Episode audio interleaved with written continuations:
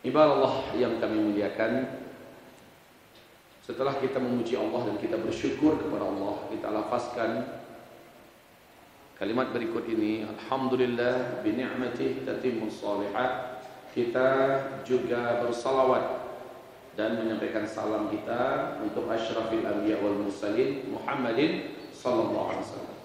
Ibarat Allah, kita lanjutkan kajian kita minggu yang lalu. Sebenarnya bukan suatu yang enak di lidah saya menyampaikan tentang aib negeri lain. Menyampaikan tentang borok yang sedang terjadi di negara lain. Bukan sesuatu yang nyaman saya harus menyampaikannya. Tapi karena ini berhubungan dengan amaratis sa'ah, tanda-tanda menjelang kiamat, maka saya harus sampaikan dengan catatan tanpa mengada-ada, tanpa menambah-nambah, mengarang-arang dan jangan berlebih-lebihan. Baik ibarat Allah yang kami muliakan, semoga Allah ampuni dosa saya jika ini adalah dianggap sebuah kesalahan, tetapi saya yakin ini tidak masuk dalam bab kesalahan. Apa yang mau saya sampaikan? Saya punya seorang adik lah. Dia adalah anak kandung daripada guru kami dulu di Tawalib Padang Panjang. Yang anaknya itu telah menamatkan S2-nya di Jamiah Islamiyah Madinatul Munawwarah. Selesai sudah S2. Dan uh, saat ini masih di Madinah dengan istrinya dan anak-anaknya. Berjumpa dengan saya di Jeddah. Apa kata beliau? Bang Zul, panggil abang kepada saya karena memang di Tawalib itu punya kebiasaan kami junior selalu panggil seniornya dengan abang. Walaupun mungkin beda umur bisa jadi antara ayah dengan anak tetap saja panggil abang itu adalah uh, sebuah hal yang biasa. Ustadz Taufik saja panggil abang. Memang demikianlah seluruh adik-adik walaupun tamatnya tahun kemarin level anak saya. Nah, tetap saja panggil abang. Begitu di Tawalib ya. Lalu kata beliau Bang Zul, Luar biasa. Perkembangan Medina hari ini sangat mencekam, sangat menyedihkan dan mengerikan. Saya positifkan, saya tidak akan lanjutkan lagi S3 di sini. Walaupun terbuka peluangnya. Kenapa demikian?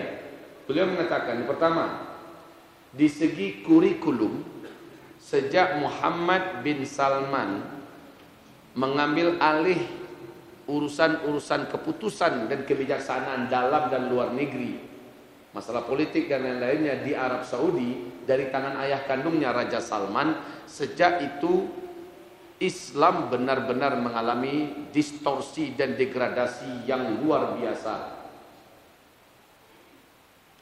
Saya mengikuti katanya. Jadi saya tidak mau menyebutkan namanya, padahal dia memanggil dirinya dengan namanya. Tapi saya sebutkan saja dengan kalimat saya saya ya mengikuti ceramah-ceramah abang di YouTube. Dan saya membenarkan semua yang abang katakan dan sekarang sebagai tambahan baru buat abang. Jadi beliau menyampaikan kondisi Arab Saudi hari ini khususnya di pelajaran-pelajaran agama sejak 2018 awal wacana ini sudah ada di 2017 tapi 2018 awal sudah ditangani dan dipegang oleh Amerika. Mereka yang menentukan mata pelajaran mana yang boleh, mata pelajaran mana yang tidak boleh. Mana buku yang boleh, mana buku yang tidak boleh. Mana ustadz yang boleh, mana ustadz yang tidak boleh. Sekarang bang katanya, buku-buku yang sebelumnya menjadi sumber ilmu dan penguat akidah dan sebagainya sudah banyak yang disita dari pasaran yang sudah terlanjur dan ketahuan siapa yang punya ditarik dan dibakar. Ulama-ulama yang tidak disenangi oleh Amerika, ulama-ulama yang tidak disetujui oleh Yahudi, maka tinggal tujuh saja siapa nama ulamanya ditangkap dan dimasukkan ke penjara. Bahkan tiga ulama dunia yang telah menoreh kitab-kitab emas yang berharga sekali, sekelas Syekh Safar Hawali, Syekh Uh, Salman Audah.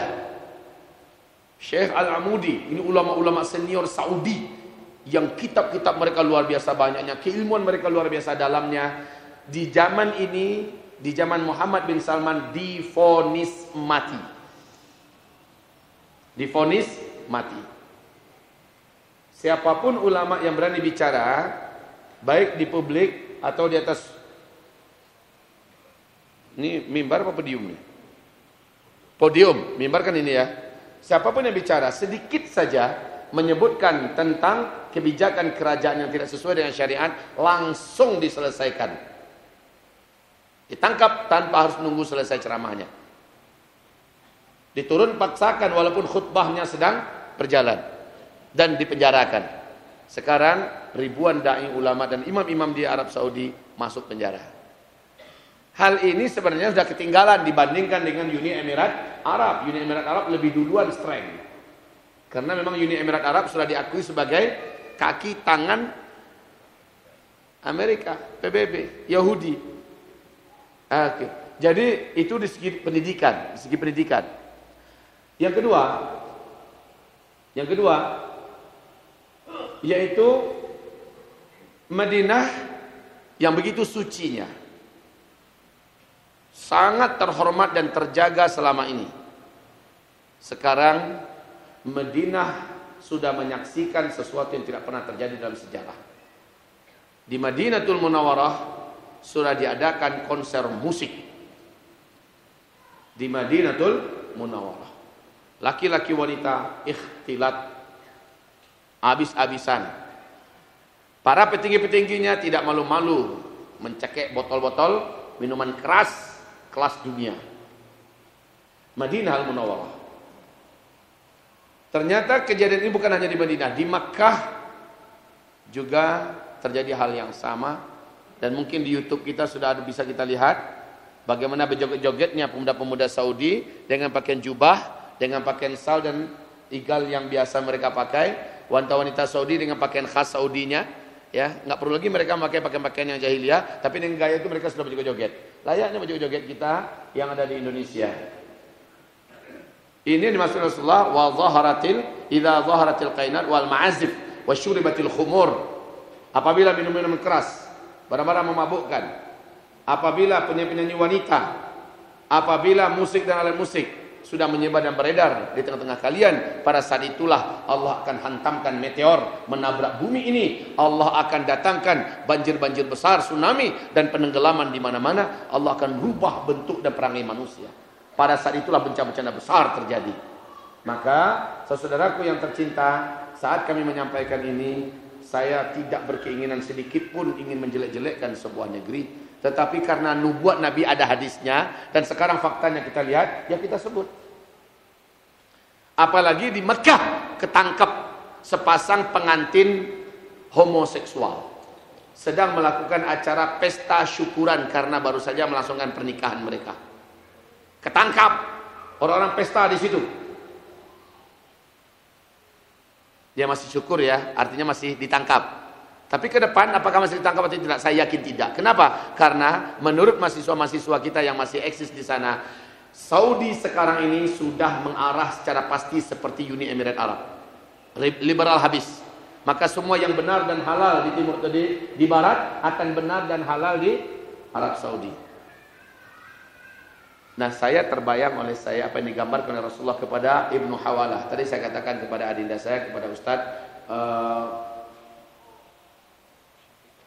Ustadz Syamsul Syamsul Bahari Rangkuti Ya, saya katakan pada beliau, inilah tanda-tandanya bahwa yang dikatakan oleh Rasulullah SAW adalah di zaman kita terjadinya. Rasul berkata, Hai Ibnu Hawalah, engkau akan dengarkan nanti Masjidil Aqsa dibebaskan di akhir zaman dan dikumandangkanlah khilafah Islamiyah. Maka jika khilafah Islamiyah di Palestina telah engkau dengar, hijrahlah segera engkau ke Palestina, negeri yang paling tenang dan paling aman di bumi ini saat itu adalah Palestina. Dan Yathrib atau Madinatul Munawwarah saat itu sedang kacau-kacaunya. Sekelas Madinah kacau, bagaimana dengan Mekah? Lebih kacau lagi pasti. Kalau Mekah Madinah kacau, berarti Arab Saudi sudah tidak lagi tenang dan damai. Kalau Arab Saudi sudah tidak tenang pada dia kepala dari seluruh jazirah Arabia, maka seluruh jazirah Arabia pasti sedang chaos dan ada di puncak masalah-masalah. Apa yang digambarkan Nabi Muhammad SAW sedang terbuka lebar-lebar pintunya dan kita mungkin akan menghadapi masa di mana Nabi bersabda sallallahu alaihi wasallam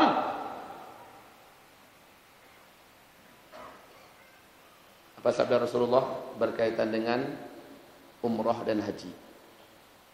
Ada tahun nanti di akhir zaman di mana umatku terhalang melaksanakan ibadah haji dan umrah. Kenapa terhalang? Lah kalau terjadi keributan internal, pertengkaran dan perkelahian, apalagi salah seorang pangeran yang cukup mempunyai power, mempunyai harta yang banyak, sudah mengumandangkan dari Jerman siap mengadakan kudeta berdarah di Arab Saudi di mana sang putra mahkota yaitu Muhammad bin Salman sudah dianggap keterlaluan dalam manuver-manuver politiknya. Para putra, para pangeran-pangeran yang ada di Arab Saudi sudah menyimpan bara yang siap membara meledak kapan pun saja. Kondisi sekarang ini sudah tidak lagi aman dan nyaman.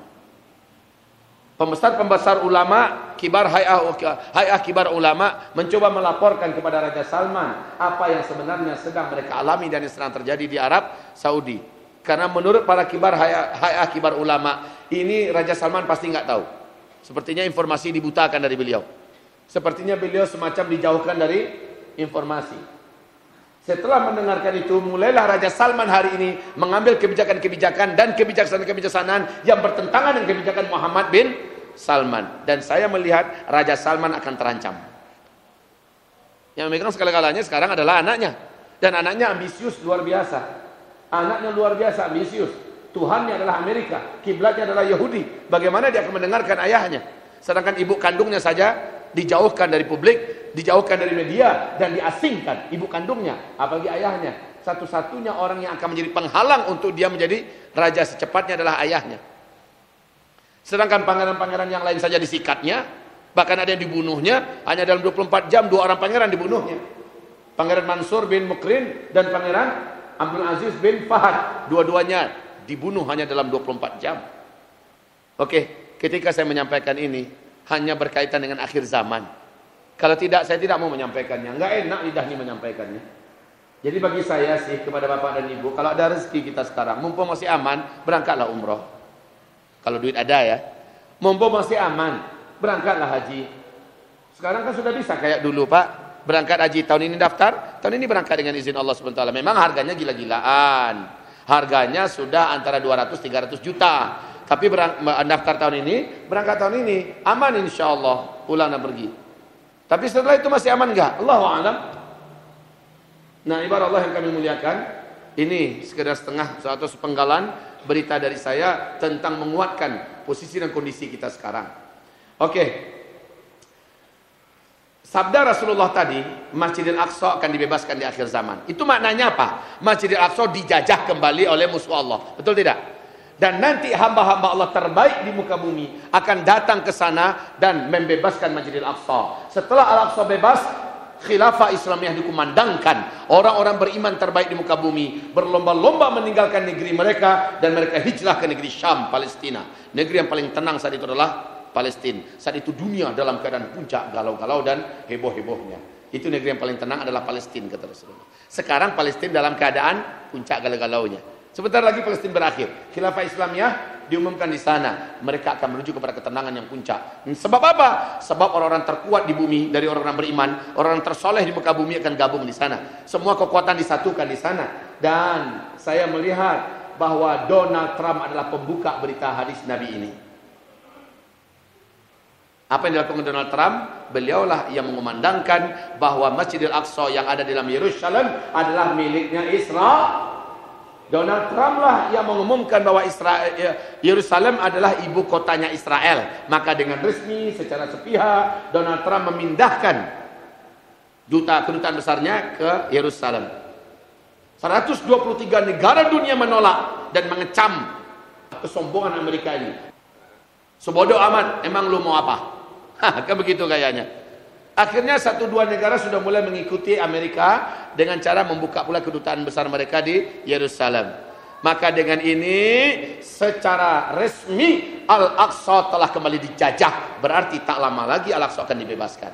Begitu kuncinya. Urut-urutan riwayatnya kan begitu. Nah kaum muslimin, sebuah kabar yang menggembirakan dan hati kita berbunga-bunga mendengarkannya. Apa? Yaitu Tidak ada? Ya, baik. Perhatikan kepada whiteboard kita, papan tulis kita. Rasulullah SAW mengatakan bahwa sebelum Dukhon, Dajjal, Isa alaihissalam dan Yajud Majud, manusia akan manusia akan mendengar, menyaksikan kejadian-kejadian yang mana saat itu serentak dialami seluruh dunia. Bencana-bencana besar, bencana alam di mana-mana. Kemudian peperangan-peperangan, kehancuran ekonomi global, sehingga manusia pada saat itu membuang uang kertas-kertas mereka. Mereka kembali menggunakan emas sebagai alat tukar mereka saat itu. Di hadis yang lain dinar dan dirham. Kemudian mereka mendengarkan bahwa ada seorang lelaki yang akan dibunuh. Lelaki itu ada di Madinatul Munawwarah. Lelaki tersebut lari ke Mekah. Pada akhirnya pada akhirnya semua kisah panjang tentang sosok pemimpin terakhir kita di akhir zaman itu Imam Mahdi, itulah yang dikejar dari Madinah lari ke Mekah dan yang mengejar tenggelam di Al-Baidah, kemudian yang dikejar itulah Al-Mahdi yang dibaiat. Pembaiatannya terjadi setelah kondisi dunia sedang dalam keadaan perang di mana-mana.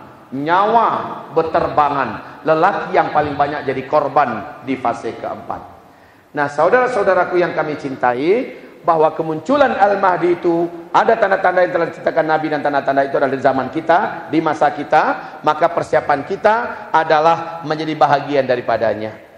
Oke, selanjutnya wahai hamba-hamba Allah yang memuliakan, fase kelima kita tidak akan bicara kecuali pengajian kita yang kemarin. Di fase kelima ini ada amalan-amalan yang sudah tidak ada lagi. Amalan-amalan ini sebelum fase kelima terwujud, Allah bukakan pintunya di sini selebar-lebarnya. Ya kan? Amalan-amalan apa? Di fase kelima, matahari terbit sebelah barat. Sejak matahari terbit sebelah barat, pintu tobat ditutup selama-lamanya. Berarti masa-masa tobat adalah sekarang. Masa-masa tobat itu adalah sekarang. Nanti sudah tertutup. Tidak ada lagi cerita tobat. Setelah matahari terbit sebelah barat, Al-Quran semua yang ada Al-Quran di muka bumi, baik yang tertulis, baik yang ada digital, baik yang ada dalam dada dan hafalan, semua diangkat oleh Allah Subhanahu Wa Taala dalam malam panjang sebelum Sebelum matahari terbit sebelah barat. Setelah matahari terbit sebelah barat, nggak ada lagi Al-Quran di muka bumi. Maka amalan kedua yang hilang nanti dari muka bumi adalah membaca Al-Qur'an. Baca Al-Quran. Sekaranglah saatnya kita benar-benar boros membaca Al-Quran maunya. Sekaranglah seharusnya kita benar-benar maksimalkan kedekatan dan hubungan kita dengan Al-Quran. Apalagi menghafal Al-Quran. Ayat-ayat pendek, bacalah. Hafalkanlah. Minimal juz 30. Ustaz, kalau nanti hilang diangkat oleh Allah, untuk apa kita menghafal sekarang? Yang kita hafal sekarang ini ini akan kita bacakan di depan Allah nanti di padang mahsyar. Karena kata Rasulullah, setiap satu surat yang dibaca oleh seorang hamba yang dihafal dulu di dunia, setiap satu surat yang dia hafal dibacakannya di depan Allah, satu tingkat surga dia dapatkan. Baca lagi yang lain, yang mana kamu hafal, dibaca, maka naik lagi satu tingkat lagi surganya. Karena surga itu bertingkat-tingkat, sekian ratus tingkat, tingkat surga yang tertinggi adalah surga Jannatul Firdaus. Maka sekaranglah saatnya. Ya. Demikian juga pada masa ini seluruh orang makmur, seluruh orang sejahtera. Beda dengan di sini. Di sini kesenjangan luar biasa. Coba Bapak bayangkan, satu persen Indonesia ini, satu persen orang menguasai aset satu persen manusia menguasai aset yang sangat luas dan besar, hebat di Indonesia. Jumlahnya cuma satu persen menguasai. Masuk akal enggak? Luar biasa Pak. Satu orang bisa menguasai sekian hek, sekian juta hektar satu orang. Satu keluarga bisa menguasai sekian ratus triliun dana cash. Itu yang terjadi dan seluruh negara hampir sama demikian. Nah, pada masa ini banyak pula bencana-bencana musibah. Karena di sini makmur sejahtera, tenang, tidak ada bencana, tidak ada musibah, tidak ada yang miskin, tidak ada yang fakir, maka pada masa ini Allah bukakan pintu berinfak sebesar-besarnya. Sekarang di masjid kita ini tiap sebentar nggak terjadi penggalangan dana. Datang NGO anu, saudara, mari untuk Ambon kita bantu, ya kan? Di masjid jihad juga begitu, di masjid uh, tengah sawah juga begitu, di masjid-masjid mana saja. Penggalangan dana, penggalangan dana, penggalangan dana. Sebentar-sebentar penggalangan dana. Rohingya, penggalangan dana. Palestina, penggalangan dana. Syria, penggalangan dana. Ada bencana, penggalangan dana. Untuk masjid, penggalangan dana. Pesantren, penggalangan dana. Fisabilillah, penggalangan dana, penggalangan dana. Jangan bosan Pak, ini rahasia langit di mana Allah membukakan pintu infak dan sedekah di masa-masa kita ini selebar-lebarnya sebagaimana infak dan sedekah termasuk pelindung yang terkuat dari bencana-bencana hebat yang akan kita alami ke depan. Sedekah kita infak kita akan menjadi pelindung dan penyelamat kita sebagaimana terlindungi dan selamatnya tiga orang yang terkurung dalam perut gua oleh bebatuan besar. Dan amalannya itulah termasuk infak yang menyelamatkan mereka jadi memang sekarang Allah bukakan oleh sebab itu dan kehancuran ekonomi global ke depan. Kemudian kemusnahan teknologi menjadikan uang-uang bapak yang ada di bank tidak bisa lagi ditarik.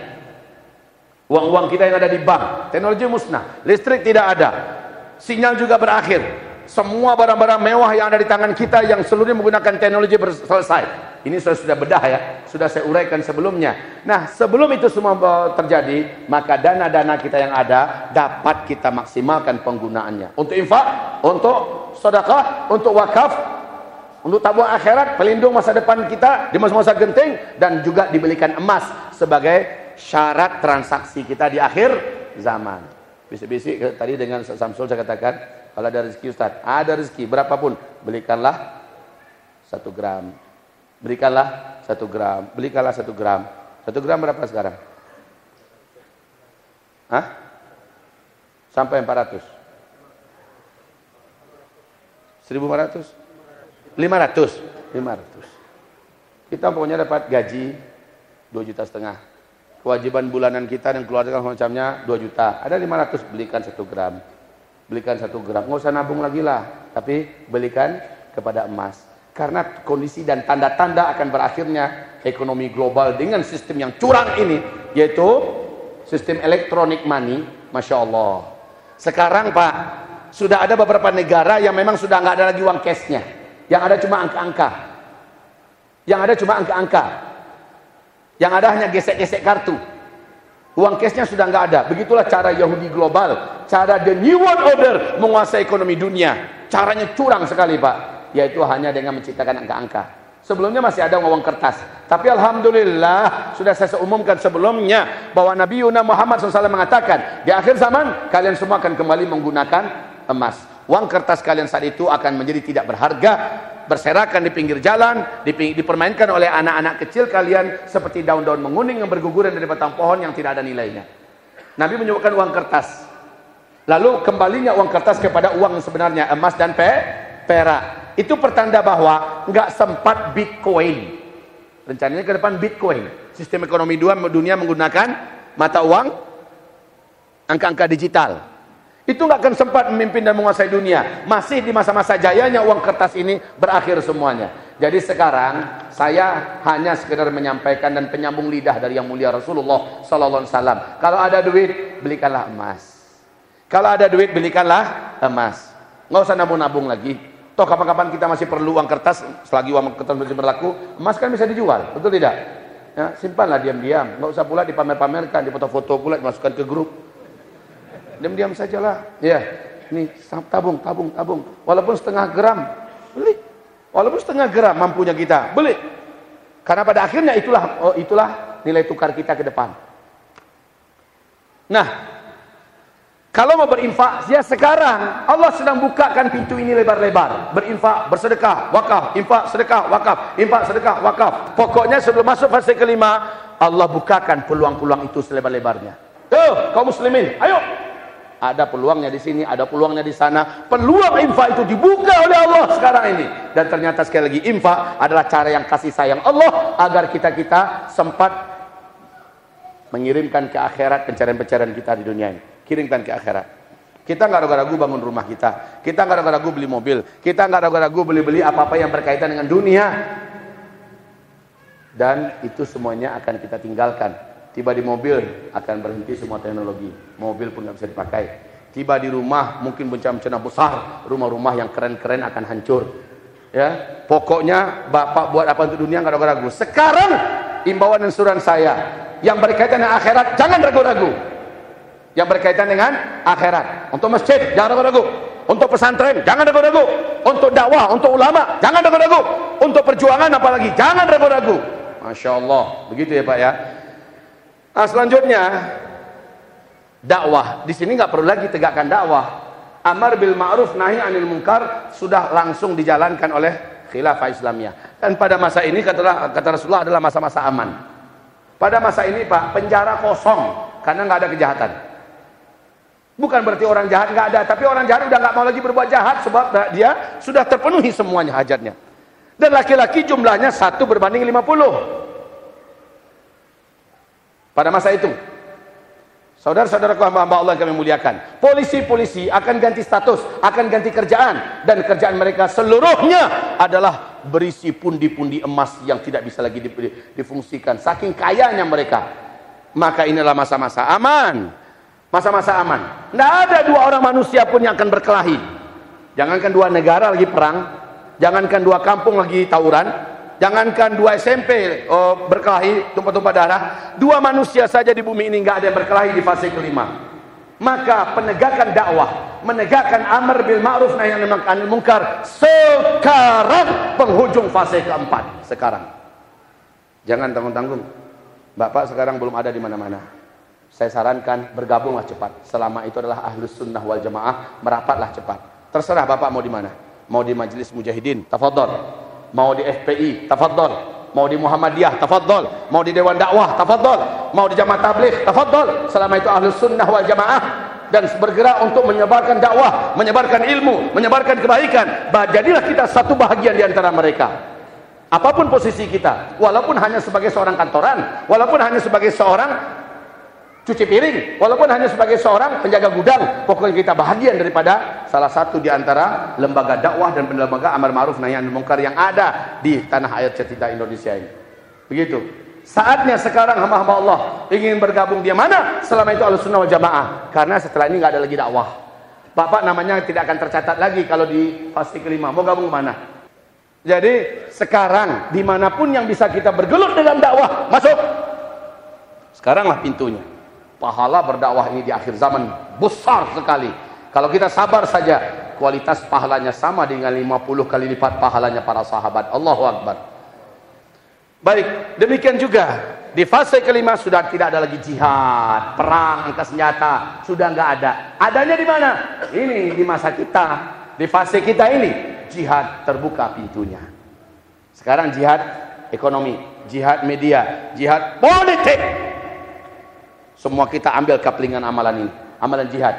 Besok sedikit hari lagi jihad dalam artian angkat senjata akan menganga di seluruh negara. Tanda bentuk kasih sayang Allah, Allah bukakan kesempatan kita nyicipin dalam hidup ini jihad besar, angkat senjata antara kita membunuh musuh atau kita dibunuh musuh dalam rangka membela agama, membela negara. Itu akan terjadi di seluruh dunia. Demikian hadis-hadis Nabi sallallahu alaihi wasallam.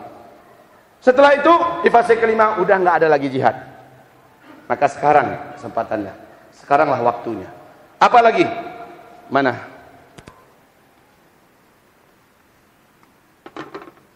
Berikutnya, amalan yang hilang di fase ke-6 yaitu menikah dengan segala turunannya. Jadi ini iman keimanan orang-orang beriman di akhir zaman ini semakin membaik saya lihat ada semangat. Dan ketika terbuka, insya Allah mayoritas orang-orang soleh dan beriman pasti akan masuk dalam pintu yang terbuka itu. Semoga tidak ada perang. Saya jijik dan benci dengan perang. Bapak bagaimana kira-kira? Benci nggak dengan perang? Kalau ada yang suka dengan perang, nggak normal. Kita masukkan ke gaduh sekarang. Perang itu paling kita benci. Tetapi di akhir zaman Allah akan bukakan pintu itu selebar-lebarnya agar banyak para syuhada yang terdaftar di sisi Allah Subhanahu wa taala dan menuju jembatan menuju fase kelima ternyata adalah perang. Enggak enggak bisa dengan seminar-seminar. Amerika juga, PBB juga, musuh-musuh Islam Timur Barat tidak akan pernah memberikan kepada umat Islam. Hei umat Islam, kami dah nyerah ya. Udah nggak sanggup lagi memimpin dunia. Udahlah kalian saja dengan khilafah Islam ya. Tafadhol. Nggak akan pernah terjadi itu. Hadis-hadis riwayat-riwayat yang saya baca menunjukkan bahwa fase kelima hanya didapatkan melalui jihad dan perang. Mari kita dengarkan. Tadi saya katakan ini fase Islam memimpin dunia tidak? Fase keempat. Yang tidak memimpin dunia ya. Tapi yang wujud di fase keempat adalah Emirat-Emirat. Emirat-Emirat. Sebelumnya muncul Emirat Islamiyah Kaukasus. Emirat Islamiyah Mali. Emirat Islamiyah Yaman. Emirat Islamiyah Taliban. Seluruh emirat-emirat ini disisir habis secara keroyokan oleh PBB tumbang semuanya. Yang tidak pernah tumbang adalah Emirat Islamiyah Taliban di Afghanistan. Dan Rasul mengatakan pada masa itu, fase kita, fase keempat, yang eksis adalah Emirat-Emirat Islamiyah dan Emirat itu adalah rahmat kata Rasulullah. Thumma takunu imaratin wa rahmah. Masuk Isa.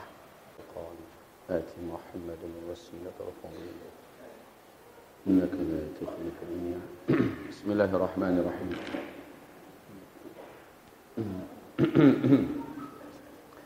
Satu-satunya Emirat Islamiyah yang tidak berhasil ditumpangkan, ditumbangkan oleh negara mana pun, walaupun dikeroyok oleh PBB, enggak berhasil tumbang, hanyalah Emirat Islamiyah Taliban yang ada di Afghanistan. Dikeroyok oleh Uni Soviet, hancur Uni Sovietnya, tutup buku dan hilanglah sejarah Uni Soviet, sang beruang merah. Penguasa dunia sebelah timur. Lalu setelah itu Amerika menjadi penguasa tunggal dunia. Amerika mencoba menghabisi Emirat Islamiyah Taliban yang ada di Afghanistan. Sebelumnya semua Emirat-Emirat habis oleh Amerika dengan seluruh sekutunya di PBB. Tapi Taliban tidak pernah ditaklukkan. Tidak pernah bisa dibubarkan. Bahkan makin lama, makin tergerus dan makin tersedot semua potensi militer dan potensi finansial Pentagon. Keuangan yang dimiliki oleh mereka mengalami status akut dan sampai-sampai beberapa kali berhentilah pemerintahan tidak bisa digaji di Amerika Serikat karena peperangan yang sangat menyedot energi keuangan mereka. Sekarang kondisi keuangan Amerika Serikat dalam status sakaratul maut. Saudara-saudara hamba Allah, sekarang Amerika mulai mengemis-kemis kepada Taliban agar berkenan untuk melakukan perjanjian damai. Awas, awas. Pegang hadis Nabi di akhir zaman, Rum akan mengajak kalian melakukan perjanjian damai. Sekarang Amerika merayu-rayu kepada Taliban agar mau diajak melakukan perjanjian damai. Kekuatan Taliban sekarang ini semakin berkibar. Amerika sudah mengakui tidak akan bisa menaklukkan Taliban bagaimanapun caranya. Dan ingat kata Rasulullah, pasukan pertama yang berbaiat dengan Imam Mahdi adalah pasukan bendera hitam. Pasukan tersebut mempunyai keunikan perang yang tidak pernah ada sebelumnya dalam sejarah dunia dan pasukan ini tidak pernah bisa dikalahkan kata Rasulullah sallallahu alaihi wasallam. Sekarang Taliban sudah mengumumkan mempersiapkan pasukan bendera hitam untuk diluncurkan negeri Syam. Allahu akbar. Cita-cita terbesar mereka adalah membebaskan Masjidil Aqsa. Allahu akbar. Maka urut-urutan yang cintakan Rasulullah sekarang agenda politik dan perangnya sedang mengarah ke situ secara pasti. Sekaranglah fase-fase perang. Sebentar lagi terbuka. Indonesia kira-kira bagaimana? Semoga tidak pernah ada perang. Itu harapan kita. Tetapi karena ada hadis Nabi, kemarin saya sampaikan kepada salah seorang petinggi polisi yang ada di Riau. Saya sampaikan kepadanya, saya tidak suka perang. Kita semua benci perang. Tapi tugas Bapak besok ini sangat berat. Tugas TNI sangat berat. Apalagi tugas ulama sangat berat. Kita akan dihadapkan pada fakta. Kita harus untuk angkat senjata. Saya sampaikan kepadanya. Kita akan menghadapi sesuatu yang sangat tidak kita inginkan di Indonesia ini. Beliau ngangguk-ngangguk. Bagaimana beliau membantah? Karena beliau pasti tahu informasi ini. Beliau pasti tahu apa yang sedang terjadi dengan Indo, Indonesia. Dan ini di depan perjanjian Jenderal TNI pun saya sampaikan. Tugas-tugas Bapak ke depan ini sangat berat. Dan kami juga bakal mengambil pekerjaan yang sangat berat di akhir zaman ini. Kita akan menghadapi sesuatu yang sudah digambarkan Nabi Muhammad SAW. Tapi cuma sekarang. Dan ini masanya paling-paling hanya 45 sampai paling lama 7 tahun. Paling lama hanya 7 tahun. Tapi menurut keyakinan saya hanya 5 tahun. Habis itu kita masuk ke masa-masa aman. Allahu'alam. Jadi sekaranglah masanya. Kalau ingin memberikan andil yang besar dalam dunia jihad dan perang, sebentar lagi. Sekarang jihad kita apa? Jihad ekonomi. jihad hawa nafsu, jihad politik, jihad pendidikan, jihad media. Apa yang kita bisa? Gunakan itu sebagai sarana jihad. Tapi jihad menggunakan senjata tak lama lagi. Dan itu akan Allah bukakan di seluruh negara. Allah Maha Adil. Allah Maha Adil. Baik, inilah amalan-amalan yang di akhir zaman. Oh ya, yang terakhir tadi apa? Menikah. Sudah nikah belum?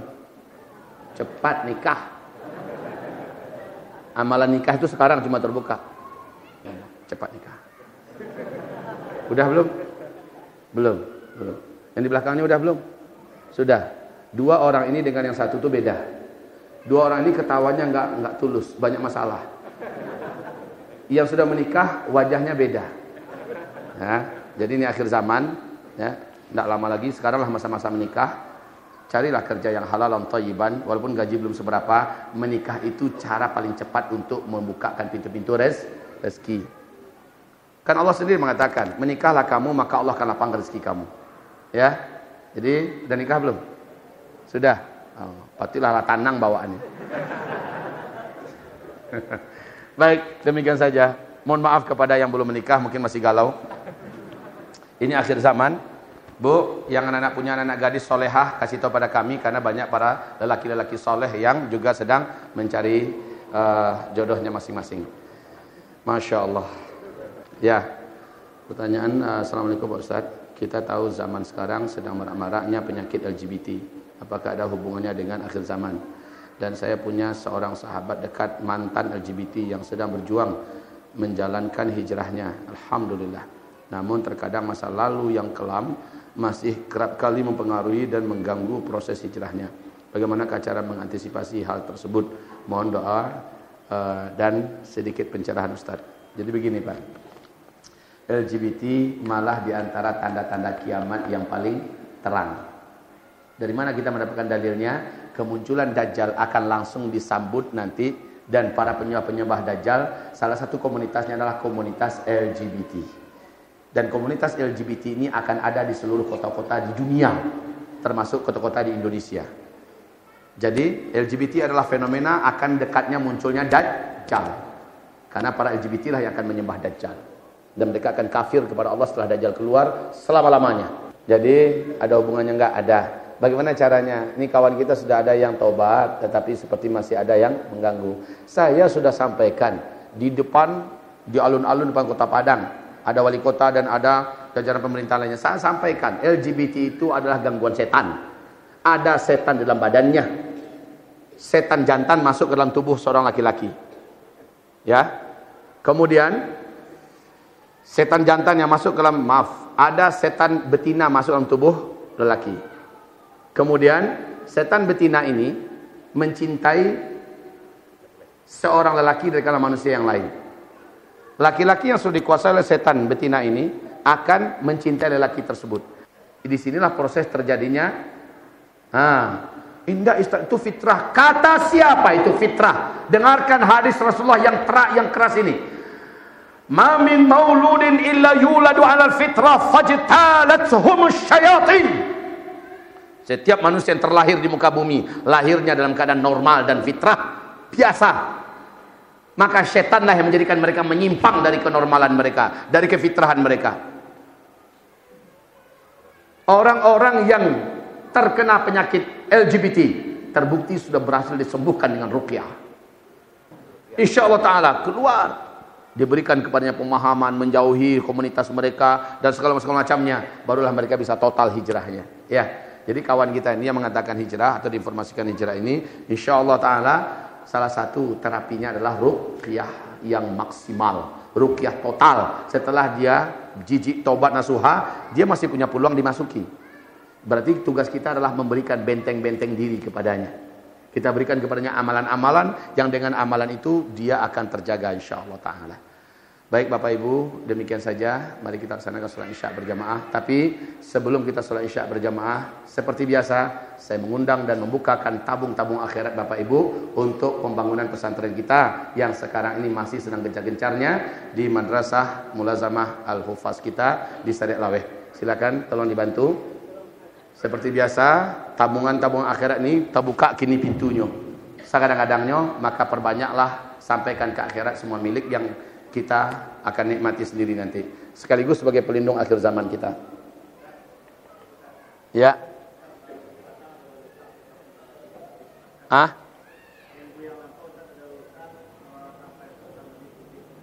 Tentang? Oh. Takana dek kawan awak.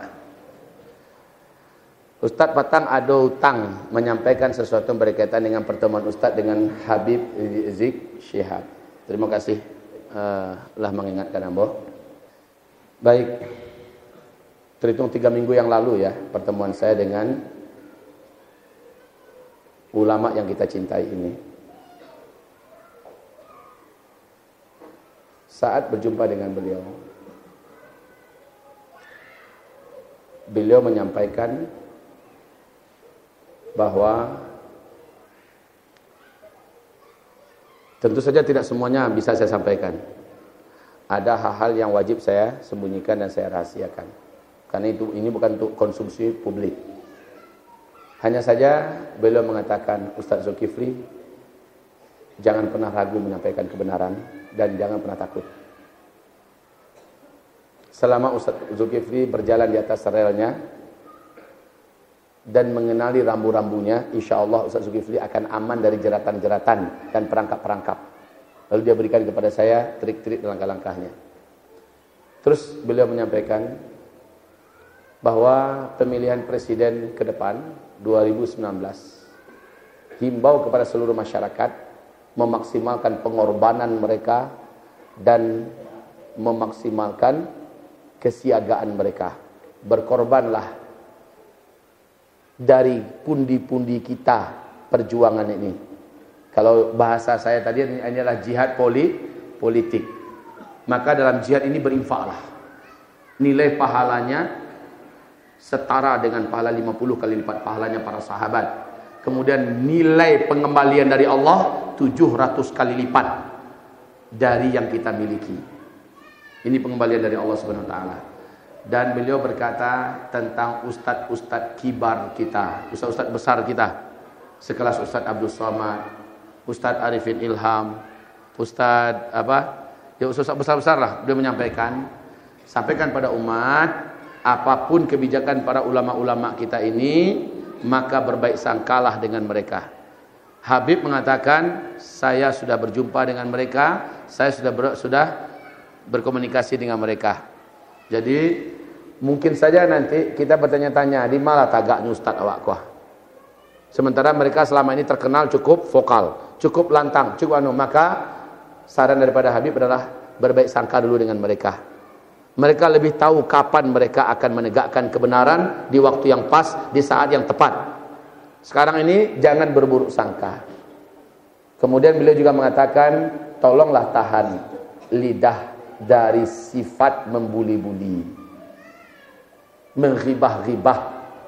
Karena ghibah itu adalah membicarakan aib orang sesuai dengan kenyataan dan orang itu tidak ada di tempat. Kan begitu? Itu adalah ghibah. Stoplah. Gunanya enggak ada, manfaatnya enggak ada. Yang benar itu adalah tahan lidah, perbanyaklah zikir, perbanyaklah amal dan nyatakan kerja. Itu yang paling benar. Baik, ibarat Allah yang muliakan. Selanjutnya beliau berkata, tolong sampaikan di mana Ustaz Zul ceramah agar kaum muslimin berkenan mendoakan saya. Saya sangat rindu pulang ke tanah air katanya. Nah ini ya, saya sangat rindu pulang ke tanah air. Saya dan keluarga sedang berjuang, mudah-mudahan Maret kami sudah di Indonesia. Paling tidak awal-awal April kami sudah di Indonesia. Tapi sampai saat ini paspor kami ditahan oleh pihak kerajaan Arab Saudi. Bukan karena saya ada masalah. Hubungan saya sangat baik dengan kerajaan, begitu kata beliau. Hubungan saya sangat baik. Mereka pun mengatakan, Anda adalah tamu kehormatan kami. Kami tidak akan ada tidak akan ada alasan untuk menyakiti Anda di sini. Anda kami lindungi. Tetapi paspor Anda memang kami tahan karena permintaan dari negeri Anda. Itu. Karena permintaan dari negeri Anda. Berarti satu-satunya jalan untuk bisa diserahkan paspor kepada beliau adalah cuma pemerintah RI sendirilah yang meminta kepada kerajaan Saudi serahkan paspornya, baru diserahkan itu. Jadi begitu. Jadi sampaikan kepada publik, bukan saya tidak mau pulang. Saya sangat ingin pulang. Hanya paspor saya ditahan karena pihak negeri kita, Republik Indonesia yang meminta agar paspor saya tidak diserahkan ke tangan. Akhirnya beliau nggak bisa ke mana-mana. Nggak bisa ke Malaysia juga, nggak bisa ke Turki juga, nggak bisa ke mana-mana. Sementara beliau statusnya dianggap sebagai overstay. Kalau overstay sudah ditangkap lah. Ini nggak ada. Ya sudah kita sudah dengarkan semuanya. Jadi kata beliau doakanlah saya. Kemudian mintalah kepada pemerintah agar pulangkan Habib Rizik Syihab. Jadi ini jadi kepada rakyat bila memang menginginkan beliau hadir memimpin kita lagi bersama-sama, kita minta kepada pemerintah kita tolong pulangkan Habib Rizik Syihab ke tengah-tengah kami. Begitu. Bukan beliau tidak mau. Jangan katakan HRS tidak mau. Jangan katakan demikian. Beliau sangat ingin pulang. Paham ya? Jadi inilah Minimal katanya doakan saya. Sangat-sangat banyak ujian yang datangnya justru dari pihak hidung-hidung pesek di sana kepada beliau. Paham maksud saya? Ya, malah dari pihak hidung-hidung pesek. Dan akhirnya hidung pesek itu berurusan dengan kerajaan Arab Saudi karena berbagai macam uh, manuver-manuver mereka juga mengacau ketentraman dan ketenangan di negara Arab Saudi. Baik, selesai demikian saja. Semoga bermanfaat apa yang saya sampaikan. Semoga Allah merahmati dan mencintai Bapak Ibu semua. Semoga Bapak Ibu diberi keistiqomahan oleh Allah Subhanahu wa taala. Mari kita laksanakan salat Isya. Wabillahi taufik wal hidayah. Nastaghfirullahal azim li wa lakum. Barakallahu fina fikum jami'an. Assalamualaikum warahmatullahi wabarakatuh.